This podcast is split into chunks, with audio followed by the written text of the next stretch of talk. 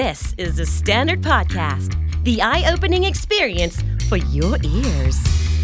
สวัสดีครับ ผมบิ๊กบุญ และคุณกำลังฟังคำนี้ดีพอดแคสต์สะสมสับกันวลนิด ภาษาอังกฤษแข็งแรง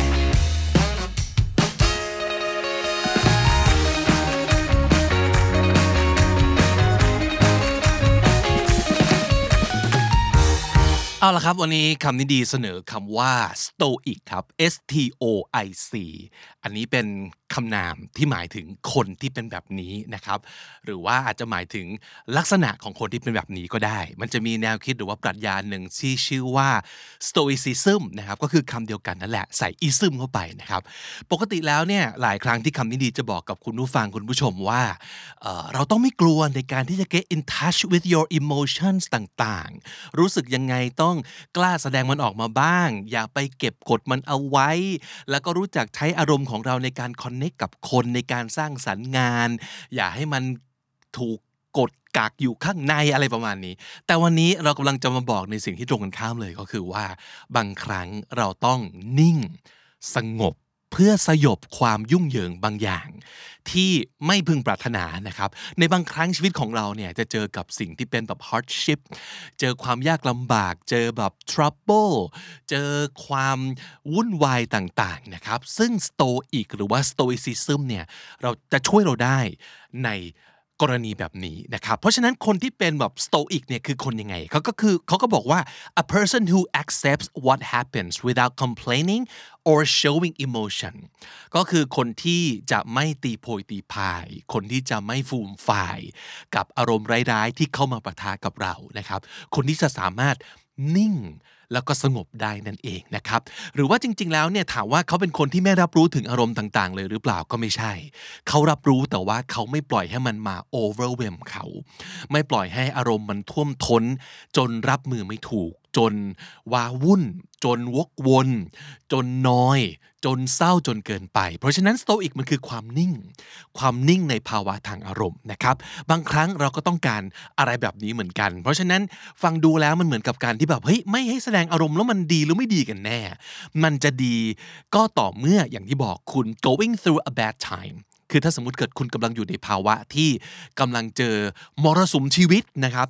ความสโตอิกอาจจะช่วยคุณได้ แล้วคนที่เป็นสโตอิกเนี่ยจะหาความ happy มาจากอะไร ดูเหมือนเป็นคนที่ไม่รับรู้อารมณ์ แล้วก็ไม่แบบ react ต่ออารมณ์แล้วเขาจะมีความสุขหรือเปล่า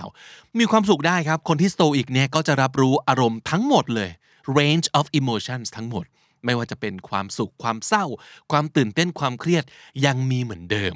แต่เขาจะไม่ฟูมไฟล์มันออกมาเท่านั้นเองนะครับ แล้วก็ถามว่าคนที่เป็นโซอิกจะเป็นคนที่แบบน่านิ่ง ไม่แสดงอารมณ์อย่างนั้นเลยหรือเปล่า ก็ไม่ใช่อีก เขาก็อาจจะแสดงอารมณ์นั่นแหละ แต่อย่างที่บอก เขาจะไม่ปล่อยให้อารมณ์ลบๆมามีผลต่อพฤติกรรมและความคิดของเขานะครับ มี 3 อย่าง ที่เป็นประโยชน์ของการ adopt นะครับ โปรดสังเกตว่าเราใช้คาว่า adopt คือเอามาใช้ เราไม่ได้บอกให้คุณกลายเป็น หรือว่า becoming คนที่ stoic นะ เพราะว่าเราเข้าใจว่าแต่ละคนเนี่ยมีลักษณะ character ที่ต่างกัน โดยเฉพาะอย่างยิ่งในเรื่องการ react ต่ออารมณ์ บางคนเป็นคนที่ emotional มากนะครับ ถามว่าคน emotional stoic ได้บ้างไหม ได้นะ ในบางครั้งที่คุณต้องการให้มันเป็นนกลไกในการมาควบคุม ให้คุณไม่เป็นบ้า ให้คุณไม่เครียดจนเกินไปนะครับ มีประโยชน์ 3 อย่าง 1. you remember what's in your control อันหนึงที่เป็นลักษณะสำคัญของคนสโตอิกก็คือ เขาจะเป็นคนที่มีความมั่นคงทางอารมณ์ แล้วก็ตัวตนของตัวเอง เพราะฉะนั้นเขาจะรู้ว่านี่คือเขานี่คือสิ่งที่อยู่ภายนอก นี่คือสิ่งที่เขาควบคุมได้ นี่คือสิ่งที่เขาควบคุมไม่ได้ และบางครั้งที่ควบคุมไม่ได้ ก็ต้องปล่อย ปล่อยให้มันเป็นอย่างนั้นไปนะครับ เพราะฉะนั้นคนที่สโตอิกเขาจะแยกออกว่าโอเค confusing things คือ confusing things ก็ตั้งไว้ตรงนั้น เขาไม่จำเป็นต้อง get confused ตาม things ต่างๆ เหล่านั้นนึกออกไหมครับ เขาจะแบ่งแยกได้ว่าข้างนอกคือข้างนอก ข้างในคือข้างใน เขาควบคุมแต่สิ่งที่เขาควบคุมได้เท่านั้นเองนะครับ แล้วคุณก็จะรู้ว่าโอเค สิ่งนี้สำคัญ สิ่งนี้ต้องดูแลเป็นพิเศษ เขาก็จะไม่รู้สึก frustrated ก็คือไม่มีความคับข้องใจ แล้วก็ไม่มึนงง ว่าตอนนี้ตัวเองกำลังรู้สึกอะไรนะครับ ดังนั้นถ้าเกิดคุณรู้ว่าอะไรที่คุณควบคุมได้และควบคุมไม่ได้ คุณจะคุณก็จะมีความหน่อยน้อยลงนะครับ ข้อ 2ครับ you'll care less what people think เรื่องนี้ก็สำคัญเหมือนกัน คือมันเลี่ยงไม่ได้ คนที่อยู่รอบๆตัวเรา คนที่เรารัก คนที่รักเรา เขาจะมี opinion เสมอ เขาจะมีข้อแนะนำเสมอ จะมีความหวังดีเสมอ คนที่เป็นโตอิกจำเป็นจะต้องทิ้งทุกอย่างนั้น โดยไม่แคร์เลยหรือเปล่า หลายๆ คนก็จะ struggle กับสิ่งนี้คือแบบเฮ้ย คนที่เขาหวังดีกับเรา คนที่เขารักเราแล้วเรารัก เราก็ต้องฟังเขาบ้างสิ ก็ไม่เถียง ก็ถูกต้องแต่เมื่อไหร่ก็ตามที่คุณต้องตัดสินใจ คุณต้องเลือก โดยเฉพาะอย่างยิ่งเวลารับมือกับปัญหาจำไว้ว่าถ้าสมมติเกิดเป็นสิ่งที่เราตัดสินใจเอง และพลาดเอง อย่างน้อย I did it my way อย่างน้อยคือ เฮ้ย มันไม่มีใครที่เราต้องไปโทษแหละ เพราะฉะนั้นคุณก็แค่รับรู้ว่าคุณพลาด เรียนรู้จากมัน move on เติบโต แต่ถ้าสมมติเกิดคุณ ไปฟังคนอื่นมากจนเกินไป เช่นไป take advice ของเขาไปทำตามคำแนะนำของเขา แล้วก็หวั่นไหวมากกับสิ่งที่ทุกคนที่หวังดีนะ บอกให้เราทำคุณก็จะมีความรู้สึกว่า แล้วถ้าเกิดพลาดไป และเมื่อพลาดไปเนี่ย คุณก็จะแอบโกรธ คุณก็จะมีความ resentful ต่อคำแนะนำและผู้คนเหล่านั้น และหลาย ๆ ครั้ง ถ้าคุณเก็บสิ่งนี้เป็นนานๆเงี้ยมันจะระเบิดสักวันหนึ่ง นะครับเพราะฉะนั้นสิ่งที่คนที่เป็นสโตอิกเนี่ยเขาจะรับรู้ก็คือว่าเขาต้องเลือกเองที่สุดแล้วเขาต้องเลือกเอง เพื่อที่เขาจะได้ไม่ต้องโกรธใครเลย เมื่อมันมีข้อผิดพลาดขึ้นมานะครับเพราะฉะนั้นคุณก็จะ careless about what people think ต่อให้เป็นคนที่รักเราและเราไม่เชื่อเขา เราก็ต้องอยู่กับความรู้สึกตรงนั้นให้ได้นะ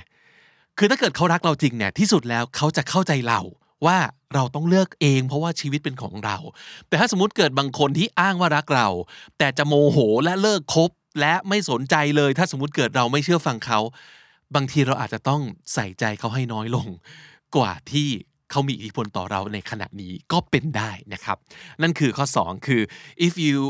if we commit errors based on what the world tells us then we end up bitter and resentful at the world but if we commit errors based on our own judgment we are much more likely to learn and become better ข้อ 3 ก็คือ you'll want less to be happy หลายๆ คนจะมีความรู้สึกว่าจะมีความสุขในทุกวันนี้เป็นเรื่องยากเหลือเกิน และเหตุผลใหญ่ก็เพราะว่าเราเปรียบเทียบความสุขของเรากับสิ่งที่เราเห็นภายนอกกับไทม์ไลน์ของคนอื่น กับ IG feed ของคนอื่น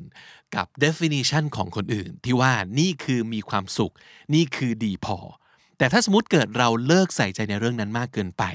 อย่างที่คนสโตอีกเป็นก็คือว่าเขาจะแยกให้ออกครับว่าภายนอกกับภายในเนี่ยมันเป็นคนละเรื่องกัน เราสามารถจะพอใจในสิ่งที่เราเป็นในสิ่งที่เราเชื่อได้ โดยที่ไม่ต้องไป adopt ทุกอย่างปล่อยให้มันมีอิทธิพล ปล่อยให้มัน overwhelm กับสิ่งที่เราเป็นจริง ๆ นะครับ เพราะฉะนั้นเราเข้าใจว่า ธรรมชาติมนุษย์เนี่ยมันอดเปรียบเทียบเรากับคนอื่นไม่ได้ แต่ว่าถ้าสมมติเกิดคุณ adopt ความสโตอิกมาใช้บ้าง คุณจะเริ่มเห็นว่า เฮ้ยบางทีแค่เราอย่างเดียว โดยไม่ต้องเปรียบเทียบกับคนอื่น มันก็อาจจะพอได้เหมือนกันนะครับ เพราะฉะนั้นอย่างที่บอกทำยังไงให้เราสโตอิกมากขึ้นหน่อยหนึ่ง สรุปก็คือ 1. accept what you cannot change ต้องยอมรับว่าบางอย่าง เราเปลี่ยนแปลงมันไม่ได้นะครับ ก็ไม่ต้องไปวุ่นวนกับมัน ข้อ 2 think before you speak and emotionally react นะครับ ทุกครั้งที่คุณจะมีปฏิกิริยาอะไร ทางอารมณ์ออกไปกับสิ่งที่เกิดขึ้นนะครับ เช่น เศร้ากับอะไรตื่นเต้นกับอะไร เครียดกับอะไร หยุดคิดนิดหนึ่งอย่างที่บอกว่านี่คือสิ่งที่เราเปลี่ยนแปลงได้ไหม นี่มันคือสิ่งที่เราสามารถตั้งไว้ตรงนั้น ให้มันน่าหงุดหงิดอยู่ตรงนั้น โดยที่ไม่จำเป็นต้องหงุดหงิดตามมันได้หรือเปล่านะครับแยกให้ออกนะครับระหว่างสิ่งที่โลกนี้เป็นกับสิ่งที่เรารู้สึก มันเป็นสองอย่างที่แยกจากกันได้นะครับสามคือ don't worry about other people too much อย่าไปแคร์กับสายตาความคิดความเห็น